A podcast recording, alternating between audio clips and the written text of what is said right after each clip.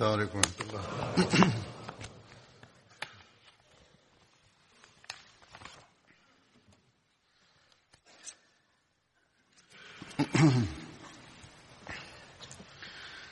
أشهد أن لا إله إلا الله وحده لا شريك له. وأشهد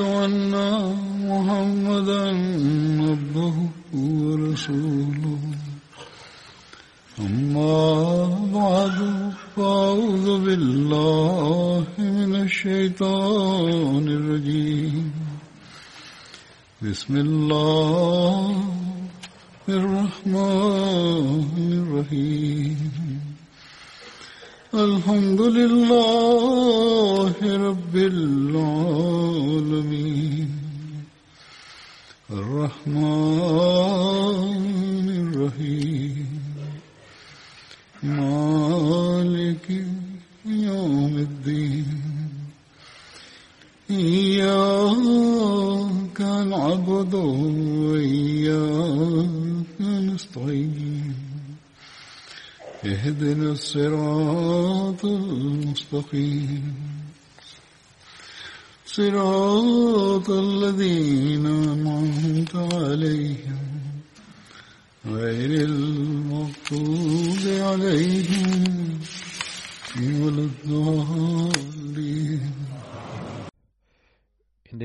Freitagsansprachen ging es um den Gefährten Hazrat Saad bin Obada. Heute werde ich den letzten Teil dieses Berichtes darlegen. Nach dem Tode des heiligen Propheten Muhammad sallallahu alaihi wasallam wollten die Ansar unter ihnen, unter ihrer Gruppe, einige Menschen zum Amt des Khilafats vorschlagen und sein Name, der Name von Saad, wird hierin auch erwähnt.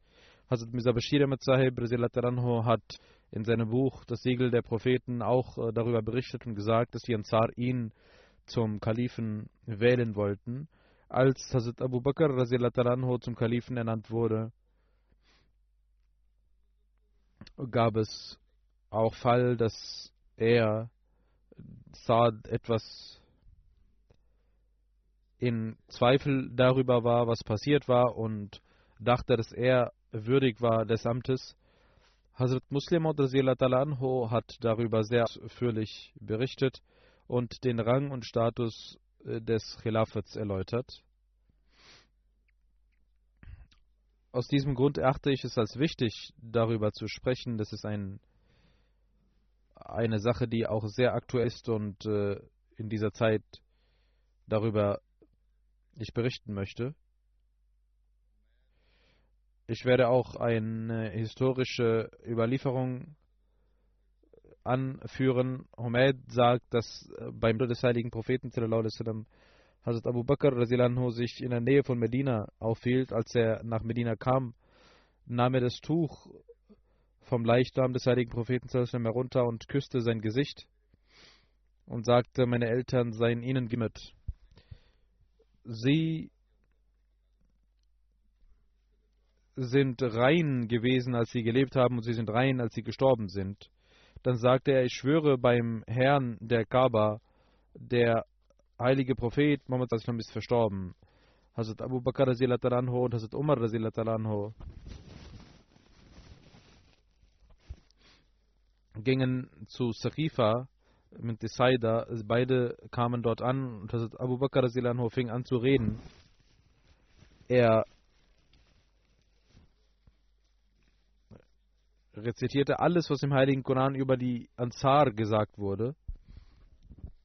Und er sprach über die Vorzüge der Ansar.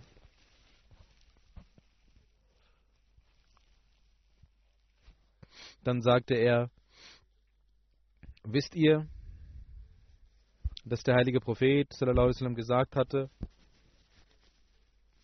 wenn die Menschen in einem Tal wären und die Ansar in einem anderen Tal, würde ich in dem Tal der Ansar mitlaufen. Dann sagte Hazrat Abu Bakr zu Hazrat Saad, O Saad, weißt du, du sahst, als der heilige Prophet Muhammad sallam, sagte, dass die Quraysh, die frommen Menschen der Quraysh, das Recht auf das Khilafat haben werden und die Abtrünnigen und Frevler der Quraysh werden unter den Frevlern sein. Saad sagte, sie haben Recht. Das ist absolut wahr und das ist ein Hadith aus Musnad Ahmad bin Hanbal. In Tabqat, Tabqat Kubra steht darüber, nach dem Tode des heiligen Propheten Muhammad sallallahu alaihi wasallam schickte also Abu Bakr eine Nachricht an Saad und sagte, er soll das Bett leisten, denn die Menschen hätten schon das Bett gemacht und ein Volk hat das Bett gemacht. Er antwortete, ich schwöre bei Allah, ich werde das Bett nicht leisten, bis ich die Pfeile abgeschossen habe, die ich in meinem Bogen habe. Das heißt, er weigerte sich und er sagte, ich werde erst kämpfen. Als Hazrat Abu Bakr davon erfuhr, sagte Bashir bin Saad, O Kalif des Propheten, er hat sich geweigert und möchte nicht kommen. Er wird nicht euer Bett machen, solange er getötet wird. Er kann nicht getötet werden, solange man nicht den Stamm tötet. Und diese Menschen können nur dann getötet werden, wenn wir den Stamm der Khazraj töten. Und die Khazraj können wir nicht töten, solange wir nicht die Aus getötet haben. Deswegen sollten sie sich nicht gegen sie wenden. Es wird schwierig. Er wird ihnen keinen Schaden zufügen können, weil das Volk von ihm sie akzeptiert hat. Lassen sie ihn doch sich weigern. Er ist alleine und alleine gelassen worden. Hazrat Abu Bakr nahm die Ermahnung von Bashir an und ließ Saad los. Als Hazrat Umar zum Kalifen wurde, traf er eines Tages in Medina Saad und sagte, sprich. Und er sagte, sprich, Umar. Hazrat Umar sagte, bist du genauso wie damals? Saad sagte, ja, ich bin genauso wie damals. Sie haben das Khilafat erhalten.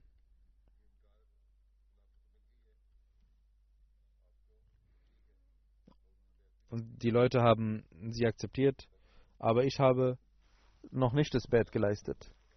Dann sagte er, ich schwöre, ihr Freund Abu Bakr,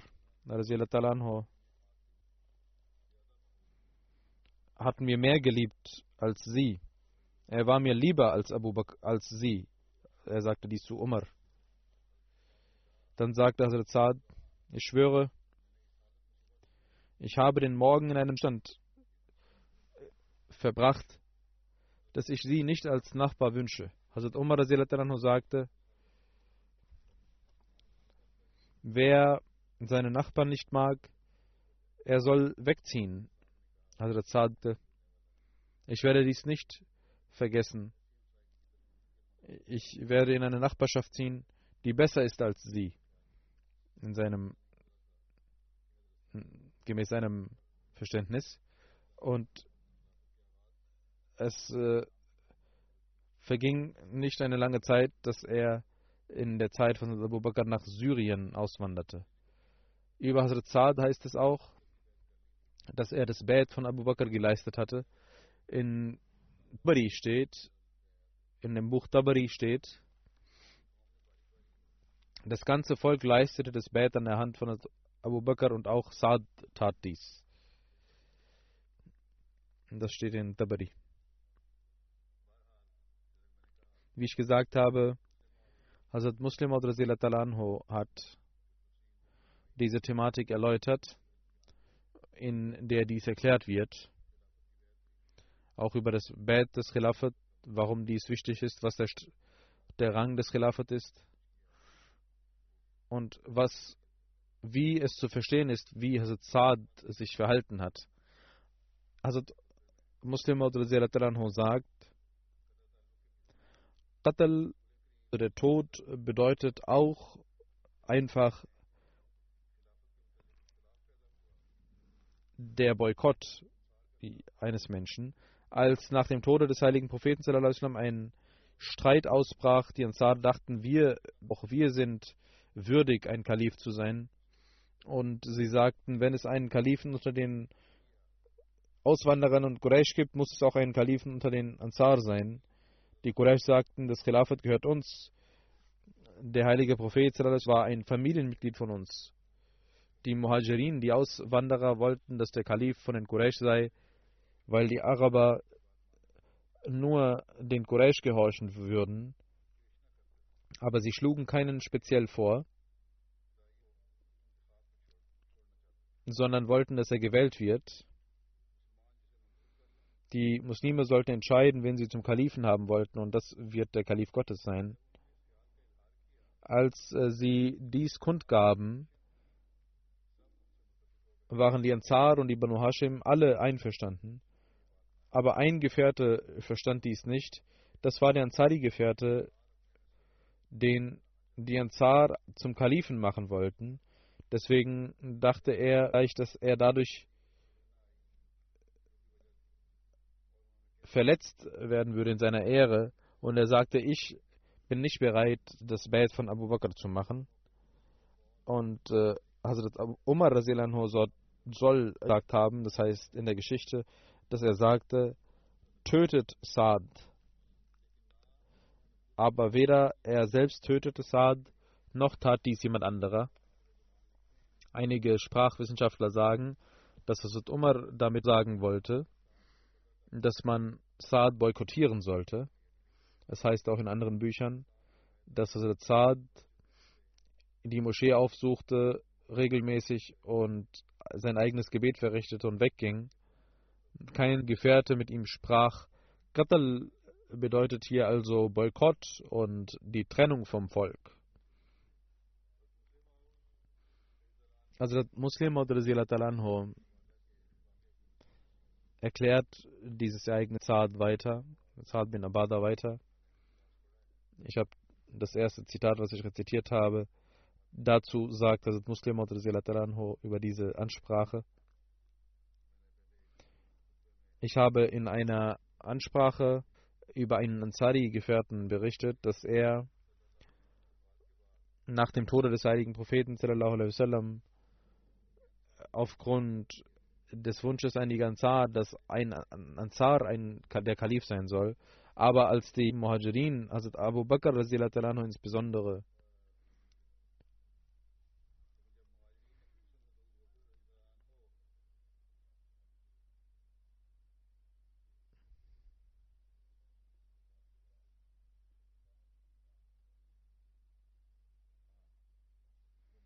als die Muhajirin und vor allem Hazrat Abu Bakr anhu, den Gefährten sagten, dass eine solche Wahl niemals profitabel für die islamische Gemeinschaft sein kann, dass ein Kalif aus den Quraysh und einer aus den Ansar gewählt werden sollte.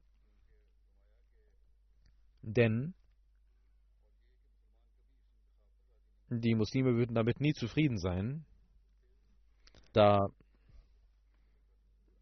und dass die Ansar, dass die Muslime nicht zufrieden damit sein würden, dass die Ansar gewählt werden würden, da waren die Ansar damit einverstanden, dass sie das Bett an der Hand eines Auswanderers leisten und letzten Endes wurde Hazrat Abu Bakr anho gewählt und man war mit ihm einverstanden.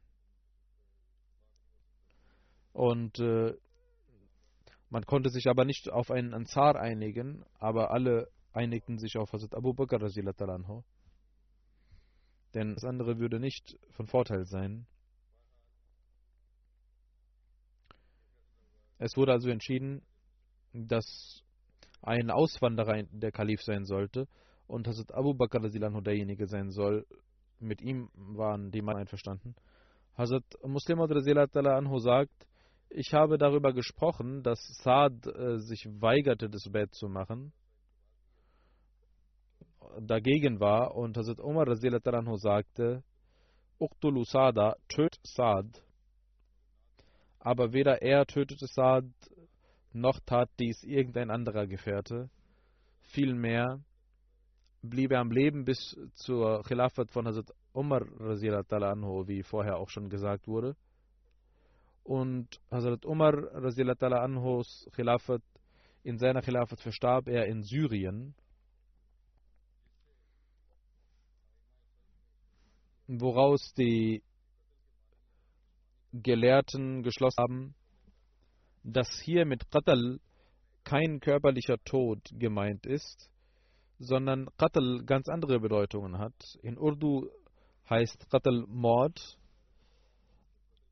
und Totschlag, aber im Arabischen heißt Qatl, hat Qatl eine vielseitige Bedeutung, unter anderem auch Boykott, dass man jemanden boykottiert, mit ihm nicht mehr spricht. Und äh, die Sprachwissenschaftler haben klar und deutlich gesagt, dass hier nicht mit Qatl Totschlag gemeint war, sondern ein Boykott gemeint war, dass man mit ihm nicht mehr sprechen sollte. Wenn der Tod damit gemeint werden würde, der Totschlag, dann hätte Hazrat Umar, der voller Emotionen war, der voller Eifer war, warum hat er dies selbst nicht getan oder warum hat dies nicht irgendein Gefährte getan?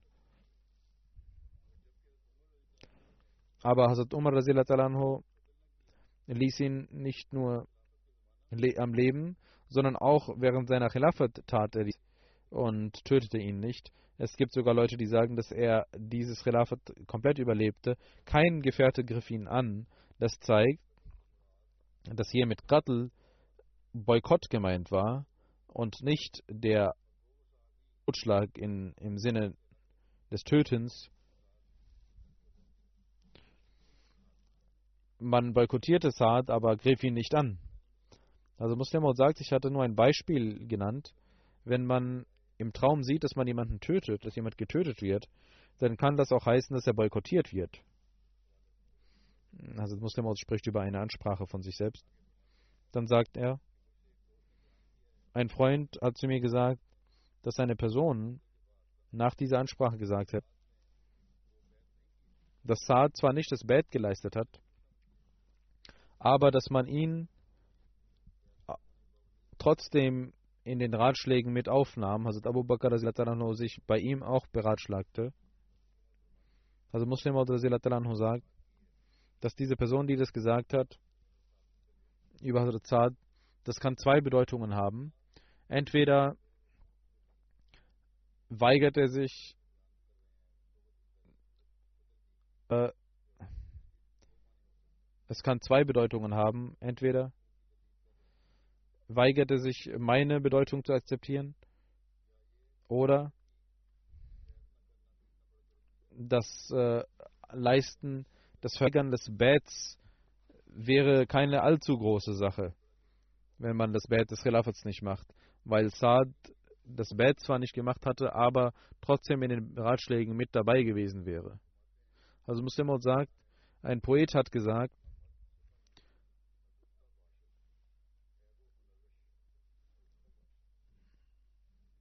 ein persisches Gedicht. Das heißt, dass äh, die Makel eines Menschen so lange geheim bleiben, bis er ruhig bleibt. Wenn er anfängt zu sprechen, dann werden seine Makel sichtbar.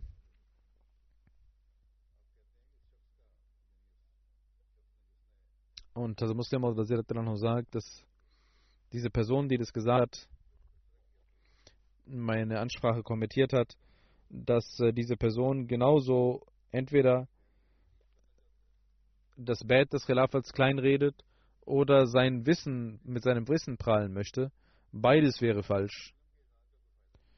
Mit seinem Wissen zu prahlen würde ihm nichts bringen, denn es ist falsch und jeder Vernünftige würde darüber nur lachen. Die es gibt drei Bücher über die Gefährten, die sehr berühmt sind, über die Gefährten.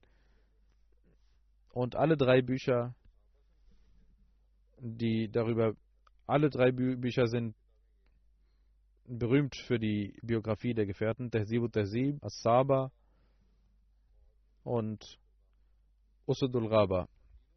In allen drei Büchern steht geschrieben, dass Saad boykottiert wurde und nach Syrien ging und dort verstarb.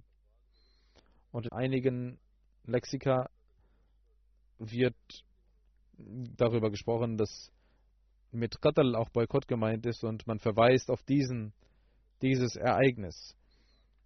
Es gibt 60 bis 70 Gefährten, die Saad hießen. Einer von ihnen ist auch Saad bin Abi Waqas, der zu den Ashray Mubashara, zu den zehn Gefährten zählte, die, denen das Paradies vorher gesagt wurde. Er war Commander in Chief von Hazrat Umar Razilanho. Er war in jedem Ratschlag mit dabei. Es scheint, dass diese Person, die meine Ansprache, also Muslims Ansprache kritisiert hat, vielleicht an jenen Zart gedacht hat. Er dachte vielleicht nicht an den gleichen Zart und kommentierte meine Ansprache. Ich habe nicht über Saad bin Abi Waqas gesprochen, welcher ein Auswanderer war, sondern ich habe über einen anderen Saad gesprochen, er war ein Ansari. Außer diesen zweien gibt es auch viele weitere Saads, 60 bis 70 Gefährten, die Saad hießen. Der Saad, über den ich gesprochen habe, heißt Saad bin Obada. Es gab sehr wenige Namen unter den Arabern und in einem Dorf gab es viele Menschen, die einen Namen trugen. Wenn man über jemanden sprach, dann sprach man ihn mit dem Namen seines Vaters an. Das heißt, man sagte nicht nur Saad oder Said, sondern sagte Saad bin Obada oder Saad bin Abi Waqas. Und wenn man auch mit dem Vater ihn nicht klar zuordnen konnte, dann sprach man über seinen Rang oder über seinen Ort, wo er lebte. Und wenn das nicht ging, dann über seinen Stamm es zum Beispiel bei einem Saad, es wird diskutiert, weil er einen ähnlichen Namen mit anderen hatte. Deswegen haben die Historiker über ihn geschrieben. Wir meinen jenen Saad, der aus Khazraj war. Und das heißt, also Muslimot sagt, dass dieser Mensch, der das kommentiert hat, gar nicht den Unterschied der Namen verstanden hat und einfach einen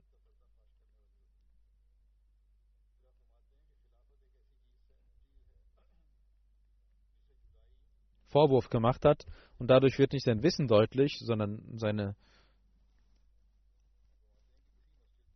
Unkenntnis darüber.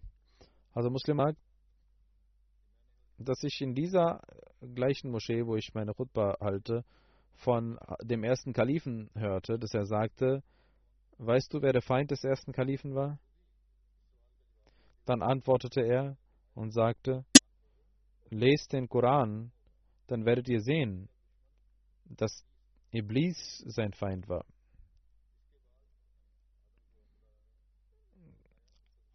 Allah machte Adam zum Kalifen und Iblis war sein Feind. Dann sagte Hazrat Khalif Musjabal, auch ich bin ein Kalif und wer mein Feind ist, ist auch ein Iblis. Also Muslim anhu sagt, es besteht kein Zweifel darin, dass ein Kalif kein Prophet ist, Gottes Gesandter ist. Er muss zwar kein Gottes Gesandter sein, Adam war ein Gottes Gesandter, aber er war auch Kalif. Hazrat Daud war ein Gottes Gesandter und ein Kalif. Genauso war auch der verheißene Messias ein Gesandter Gottes und Kalif. Alle Propheten waren Gesandte Gottes und sind auch Gottes Kalifen. Genauso wie jeder Mensch auf eine Art und Weise ein Kalif ist, sind auch die, die Gesandten, die Beten Kalifen. Aber dann gibt es auch andere Kalifen, nämlich jene, die nicht Gottes Gesandte sind. Ihnen zu gehorchen ist genauso wie einem Propheten zu gehorchen. Was Gehorsam angeht, sind sie einem Propheten gleich. Man muss ihnen genauso gehorchen wie einem Propheten. Aber es gibt einen Unterschied, ein Kennzeichen, und zwar, dass der Gehorsam gegenüber einem Propheten deswegen geleistet wird, weil er die, das Zentrum der Offenbarung Gottes ist. Er ist das Zentrum der Reinheit und der Offenbarung Gottes. Und ein Kalif, ihm zu gehorchen, ist nicht deswegen wichtig, weil er das Zentrum jeglicher Reinheit und jeglicher Offenbarung ist, sondern man gehorcht ihm, weil er für die Umsetzung der Offenbarung zuständig ist und das Zentrum des, des ganzen prophetischen Systems ist. Er ist derjenige, der für die Umsetzung zuständig ist. Und das System, was der Prophet etabliert hat, er dieses System um. Deswegen sagen die wissenden Menschen, dass die Propheten eine Ismate Kubra besitzen, das heißt eine un große Unschuld, und die Kalifen Ismate Sugra, das heißt eine etwas kleinere, kleineren Rang als die Propheten. Und also Muslim sagt, ich habe in dieser gleichen Moschee von äh, Khalifa Musirwal gehört, dass er sagte, ihr könnt nicht ein persönliches Makel äh, von mir herausholen und euch deswegen von dem Gehorsam herausmogeln. Denn Gott hat euch diesen Gehorsam auferlegt. Der Gehorsam, den Gott euch auferlegt hat, den müsst ihr befolgen. Die Aufgabe, für die ich ernannt worden bin, ist eine ganz andere. Das System, das heißt, ich bin zuständig für die Einheit des Systems und deswegen ist es wichtig, mir zu gehorchen. Und wenn das die Prozess Gottes für die Propheten ist, dass sie auch Makel besitzen, weil sie nicht Gott gleich sein können, sie sind auch wichtig für die Erziehung des Volkes. Beispielsweise dass Sajda wenn man im Gebet etwas vergisst, dann heißt es, ist es ein Symbol dafür, dass man einen Fehler machen kann. Auch ein Prophet kann einen Fehler machen. Auch der heilige Prophet hat solche Fehler begangen und auch ein Sajda Sahab gemacht. Das heißt, im Gebet etwas vergessen und dann eine Sajda gemacht. Alle Taten, die die Propheten begehen, dienen dem Schutz Gottes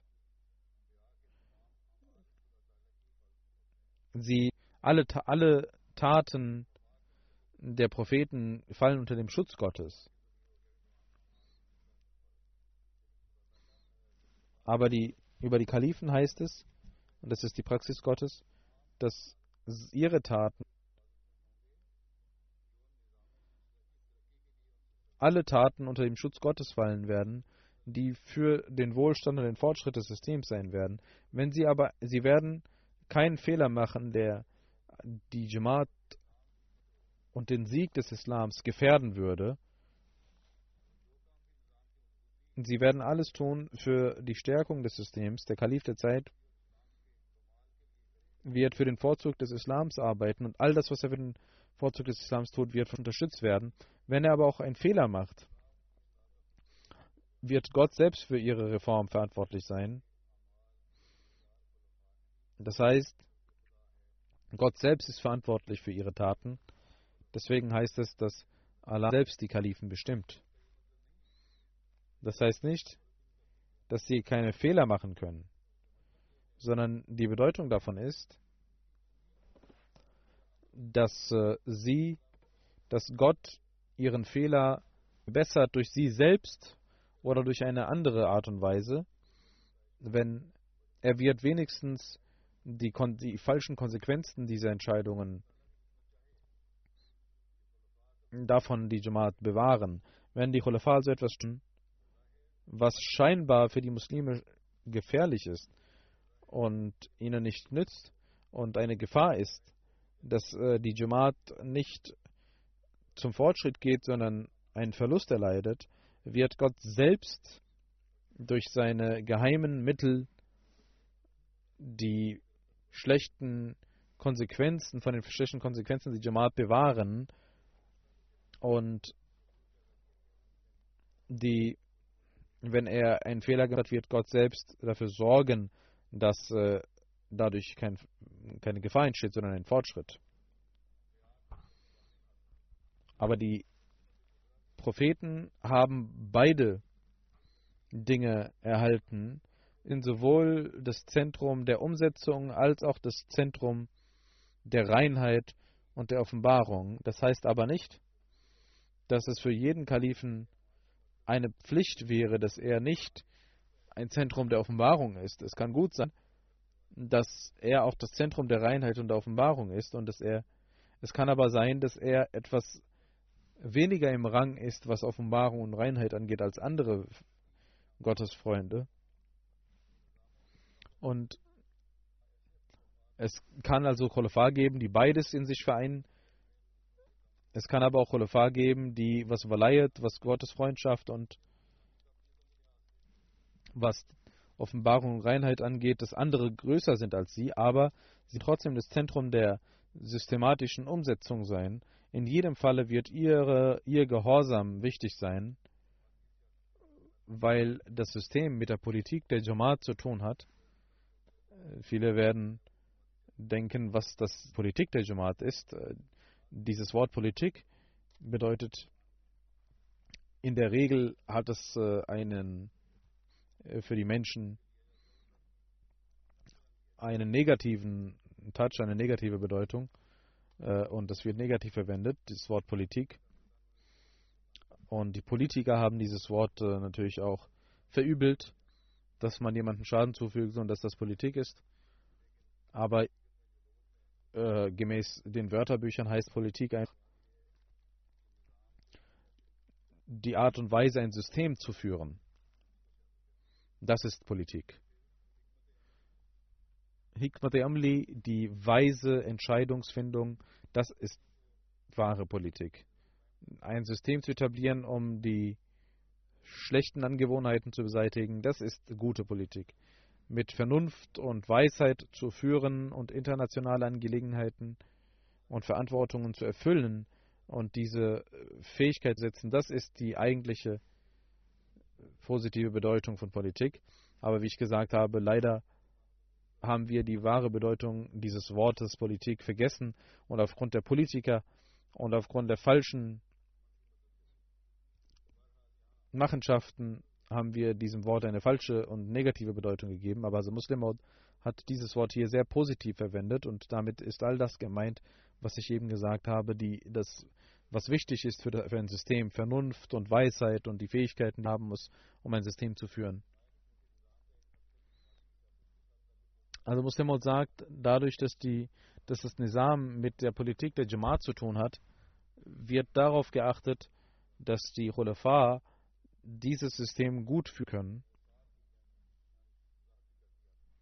Also Muslimot hat aber auch erläutert, es ist genauso wichtig, dass sie für den Glauben genauso da sind und dass sie dem Glauben genauso dienen es ist die Arbeit des Kalifen, sowohl das Nizam Jamaat zu führen, als auch den Glauben zu beschützen und hochzuhalten. Deswegen hat Allah im Heiligen Koran. Das Khilafat, als Khilafat erläutert hat, hat er gesagt, weil er yumakkinanna lahum dina humulladhir tazalahum. Weil er yumakkinannahum dinahum alladhir tazalahum.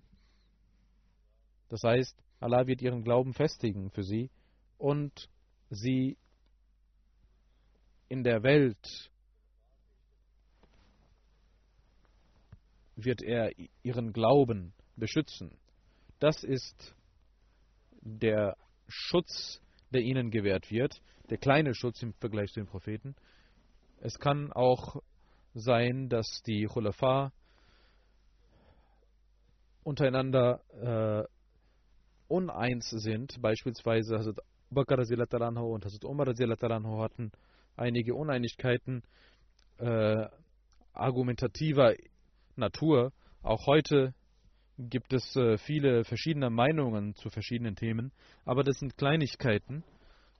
Die prinzipiellen Angelegenheiten können niemals äh, zu Widersprüchen führen, sondern dort wird es eine Einheit geben. Denn sie werden, die Khulafa werden in der Welt das Licht der Leitung und der Rechtleitung bringen. Man kann also nicht sagen, dass jemand das Bad nicht machen muss und genauso einen Rang haben kann wie einer, der das Bad geleistet hat. Ein solcher Mensch hat überhaupt kein Verständnis dafür, was das Bad ist und was die Bedeutung des Bads und des Nizams ist. Man sollte auch, was Ratschlag angeht, wissen, dass ein Experte und ein Fachwissenschaftler, egal auch welcher Religion er angehört, dass man sich bei ihm beraten kann. Hazrat Muslim hat einmal äh, einen englischen Anwalt gehabt, das aber nicht, dass er, was äh, prophetische Angelegenheiten angeht, sich mit ihm beraten hätte. Es gab die Schlacht von Ahzab, äh, der heilige Prophet Muhammad hat Hazrat Salman Farsi um Rat gebeten und sagte, was äh, wie in eurem Lande gemacht, wenn gekämpft wird. Und er erzählte, dass man einen Graben aushöhlt drumherum. Und der heilige Prophet sagte, das ist ein guter Ratschlag. Und man setzte dies um, deswegen wird es auch die Schlacht des Grabens genannt. Trotzdem kann man nicht sagen, dass Salman Farsi, äh, der, dass er besser war als der heilige Prophet Muhammad, was äh, die Expertise in der Schlacht angeht. Der heilige Prophet Muhammad war die Expertise schlechthin. Er kann niemals die Aufgaben gemacht haben, die der heilige Prophet Muhammad gemacht hat. Auch während der Zeit der Khulafa war er nicht ein äh, Heeresführer, obwohl er ein sehr langes Leben erhalten hatte. Ein Experte, auch welcher Religion er immer auch angehören kann, um Rat gebeten werden. Und also Muslim sagt, ich war krank und äh, ich äh, beratschlage mich auch bei englischen Ärzten. Das heißt aber nicht, dass sie mir Ratschlag geben, was mein Khilafat angeht. Dass ich denke, sie seien auf dem gleichen Rang wie die Gefährten des verheißenen Messias, mit denen ich auch mich berate. Das heißt nicht, dass dieser Ratschlag gleich wäre. Der Rang des Sahaba viel höher.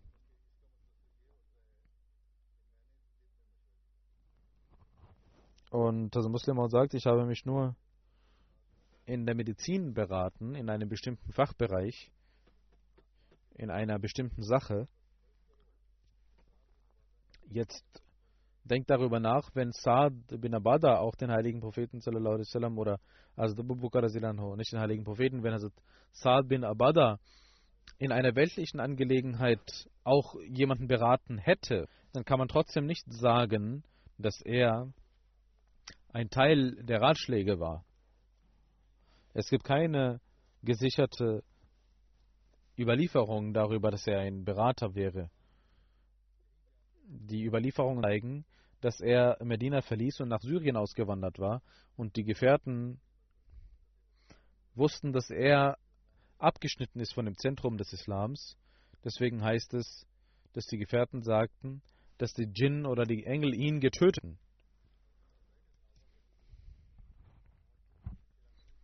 Das heißt, man, wenn man speziell sagt, dass Engel und Djinn ihn getötet hätten, dann war das also ein Tod, den die Sahaba nicht gewünscht hatten. Allah hatte ihn also beseitigt, damit er nicht Unfrieden stiftet.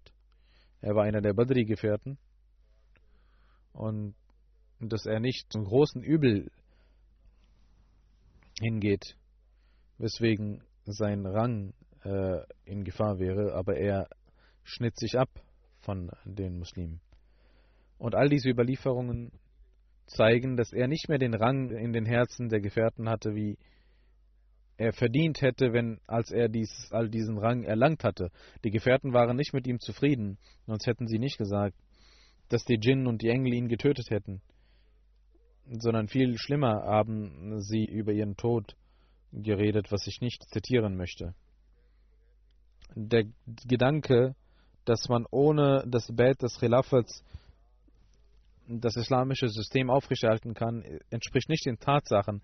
Wer darüber nachdenkt oder diese Gedanken in seinem Herzen hat, glaube ich nicht, dass er auf irgendeine Art und Weise verstanden hat, was das Bett ist.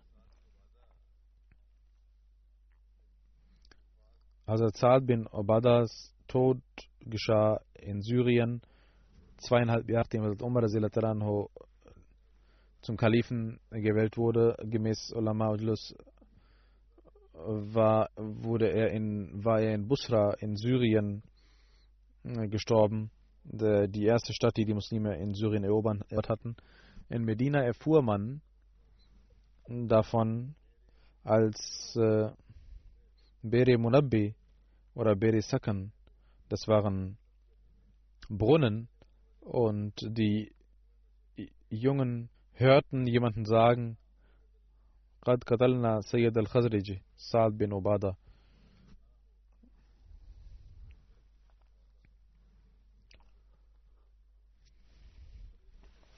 Das heißt, wir haben den Führer der Khazraj Sa'ad bin Obada getötet und wir haben ihn äh, zur Zielscheibe gemacht und die Jungen waren, fürchteten sich davor. An dem Tag verstarb Saad, er urinierte, als man ihn tötete und er verstarb sofort. Also Saad bin Obada starb während der Zeit von Hazrat Umar während der Ära von Hazrat Umar aber es gibt Überlieferungen, die sagen, dass er im 14. Jahr nach der Hijra, andere im 15. Jahr nach der Hijra verstarb. Andere sagen, dass er im 16. Jahr nach der Hijra verstarb.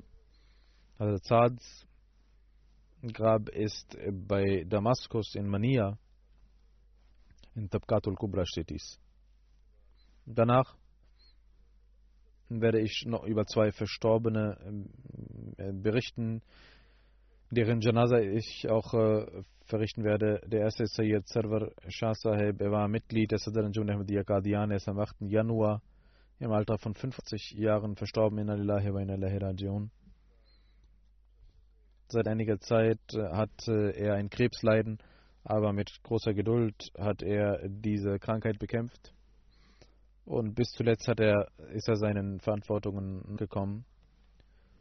Und äh, die Krankheit ließ er nicht daran hindern, sich durch die Krankheit hindern zu arbeiten. Er gehört einem sehr aufrichtigen, äh, einer aufrichtigen Familie der Jamaat an.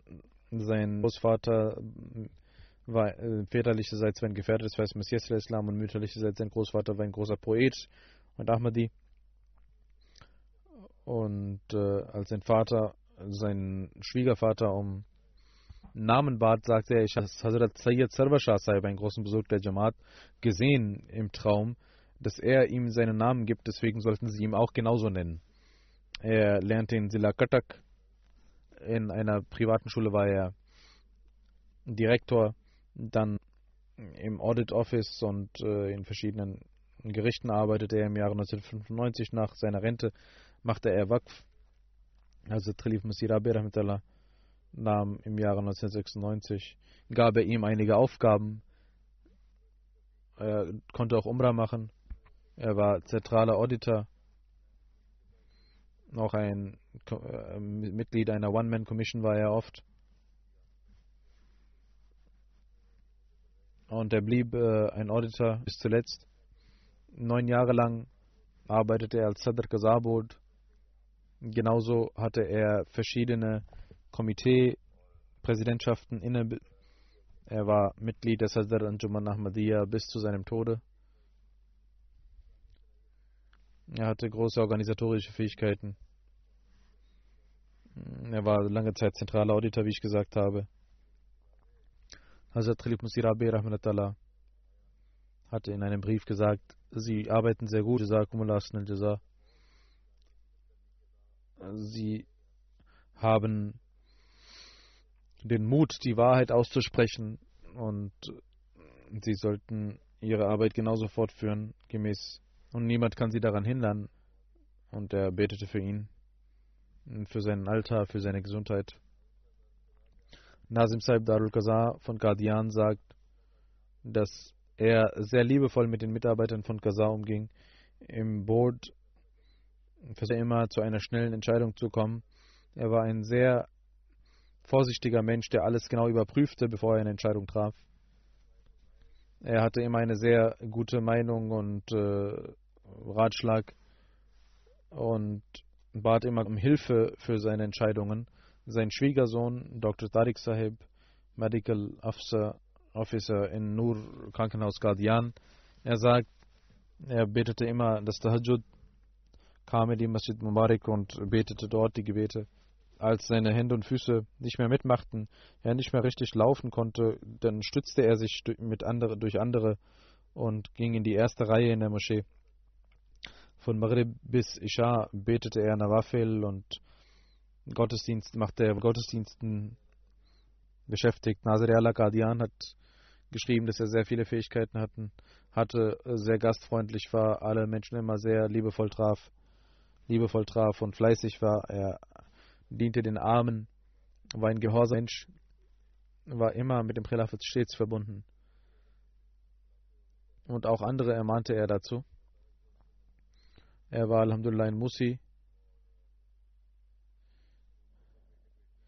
Alle seine Kinder, Söhne und Töchter arbeiten für die Jamaat mit großem Eifer. Sein kleiner Sohn Sayyid Mahmoud Ahmad ist äh, Direktor von Nur Krankenhaus, Guardian. Seine beiden Schwiegersöhne Sayyid Tanvir Ahmed Saib und Dr. Tariq Ahmed Saib sind Waqfine Zindgi in Guardian. Sein junger Damad Sayyid Hassan Khan nach seiner Rente hatte, äh, diente auch der Jamaat auf freiwilliger Basis.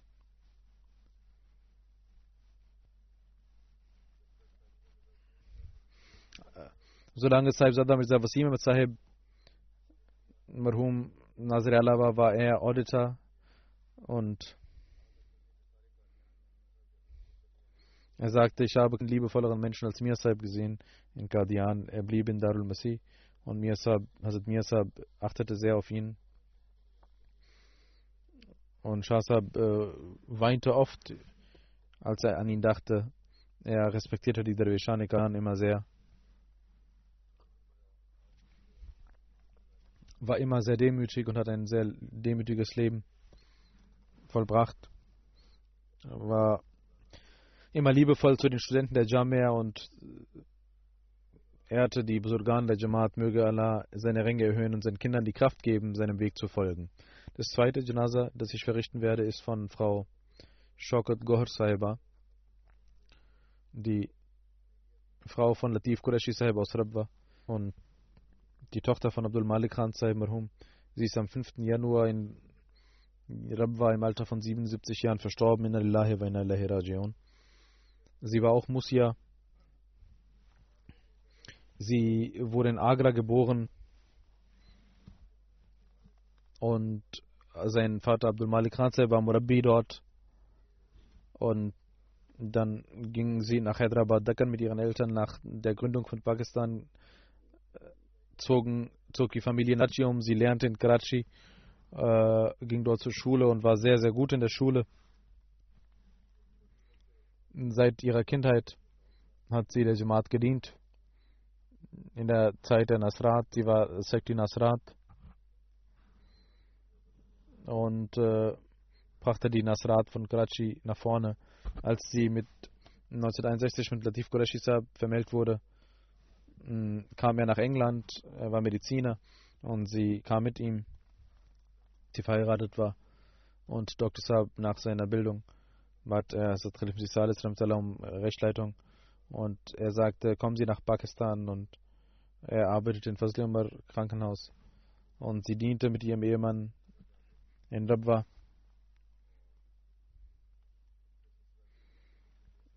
Und sie dienten der Jamaat auf besondere Art und Weise. Sie hat auch der Lajna gedient. Und jeder, der in Rabwa wohnt und jede Frau und jedes Mädchen, das sie erlebt hat, kennt sie sehr gut. Meine Mutter, Saibzadi Nasra Begum Saiba der Lajna von Rabwa, sie hatte sie in ihre Amla zur Generalsekretärin ernannt und 15 Jahre lang die sie für dieses Amt und sie hatte ihr Training bei ihr erhalten und konnte sehr gut arbeiten organisatorisch. Auch in der zentralen Amla war sie als Sekretärin tätig. Ich äh, ernannte sie zur Generalsekretärin der Zentrale in Pakistan und sie diente sechs Jahre lang sehr, sehr gut dort. Aufgrund ihrer Krankheit musste sie dann die Arbeit aufgeben, aber bald sie die Möglichkeit hatte, diente sie. 50 Jahre lang hat sie in verschiedenen Abteilungen der Jamaat gedient. Und jede Frau, die mit ihr gedient hat, ist sehr äh, berichtet über sie. Diente immer den Armen, den Gästen, äh, kümmerte sich um die Chandas und versuchte immer sofort die Chanda zu zahlen. Das sind alles Fähigkeiten, die sie hatte, alles äh, Besonderheiten, die ihr, ihren Charakter auszeichneten. Und äh, als äh, das Jahr des Wakfajid angekündigt wurde, zahlte sie sofort die Chanda einige Tage vor ihrem Tode. Am 5. verstarb sie. Am 1. Januar wurde das ja bekannt gegeben und sie gab sofort ihre Chanda. Dr. Qureshi sagt, in ihrer 50-jährigen Ehe hat sie als, als die beste Ehefrau, die beste Mutter etc. gedient. Sie war aber auch, äh, vielleicht hat man das vergessen, eine sehr, sehr gute Schwiegertochter und ihre Schwiegereltern waren immer mit ihr und sie diente ihnen auch in der Krankheit. Und wie eine Mutter hat sie ihre Schwiegermutter behandelt. Und sie hat ein vorbildliches Leben geführt und ist von dieser Welt gegangen. Trotz ihrer Krankheit diente sie auch äh, zu Hause und hat niemals äh, ein Wort des Jammers auf ihren Lippen gebracht. Sie war immer sehr treu mit dem Khilafat verbunden. Sie hat ihren Ehemann Dr. Latif Qureshi Saab drei Söhne und zwei Töchter hinterlassen. Zwei Söhne und eine Tochter sind Ärzte, Ingenieure. Alle sind sehr gebildet. In schweren Zeiten haben sie eine gute Bildung erlangt. Und sie sagte einmal ihren Kindern, jemand sagte zu ihr, dass sie keinen Schmuck haben. Und sie sagte, alles, was wir ersparen, geben wir für eure Bildung aus, für die Kinder. Das ist mein Schmuck und das ist meine Kleidung. Ihr sollt lernen und für die Jamaat zu wertvollen Menschen werden und euch selbst auch euch um euch selbst kümmern. Sie war, hatte wahre Träume und Offenbarungen. Es gibt sehr viele Träume, die sie hatte, die ihre Kinder auch geschrieben haben. Beispielsweise, sie sagte ihrer Tochter, dass du in einem bestimmt, in einer bestimmten Schule aufgenommen werden wirst und das geschah auch. Auch viele verschiedene andere Träume, die in Erfüllung gingen durch die Gnade Allahs. Sie war eine sehr fromme Frau. Und sie diente ihren Schwestern, achtet auf ihre Schwestern. Abdul Malik, ihr Sohn, schrieben, dass sie der Jamaat aufrichtig diente. In sengender Hitze kam sie von Lajna-Büro bis nach Darul Ulum und machte nicht einmal ein Jammer. Und äh, während des Eids, zu, zum Eid, gab sie immer ihren Freunden, ihren Verwandten etwas zum Essen. Und sie sagte, wenn wir mit dem Glauben verbunden bleiben werden, wird Allah uns niemals verloren gehen lassen.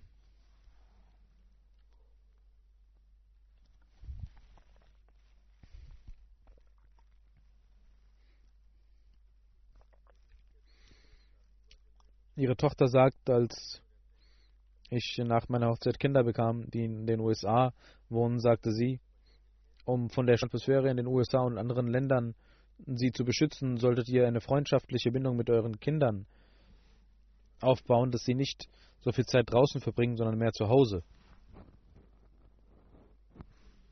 Eine Tochter sagt, dass äh, einige Mädchen mich boykottierten, weil ich ein Ahmadi war in meiner Uni und ich fing an zu weinen und äh, rief meine Mutter an und sie sagte, du brauchst nicht zu weinen. Das ist eine Praxis äh, der Propheten, dass sie verfolgt werden, der du folgen darfst. Und wenn du aufgrund der Ahmadiyyat ein, etwas leiden musst, dann wird Allah dich niemals verloren gehen lassen. Sie sagt, ich äh, war nicht nur erfolgreich, äh, sondern diese Mädchen, die mich mobbten, sie alle fielen durch. Möge Allah ihre Ränge erhöhen und ihren Kindern die Kraft geben, auf ihrem, ihrem Wege zu folgen. Mögen alle fromm sein, der Jamaat dienen und dem Khilafat immer treu verbunden bleiben. Wie ich gesagt habe, ich werde nach den Gebeten des äh, Namaz Janaza Reib von beiden verrichten.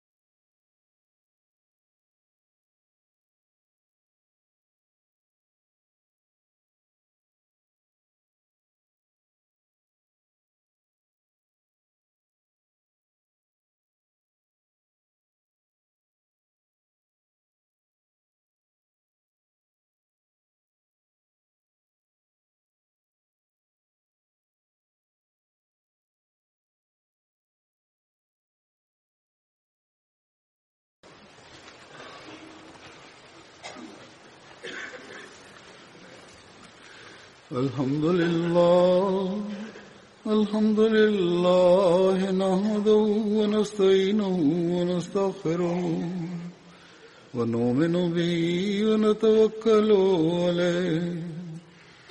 ونعوذ بالله من شرور أنفسنا ومن سيئات أعمالنا. من يهده الله فلا مضل له ومن يضلل فلا هادي له. ونشهد أن لا إله إلا الله ونشهد أن محمدا عبده ورسوله. عباد الله رحمكم الله. إن الله يأمر بالعدل واللسان وإيتاء ذي القربى وينهى عن الفحشاء والمنكر والبغي يعظكم لعلكم تذكرون اذكروا الله يذكركم وادعوه يستجب لكم ولذكر الله أكبر.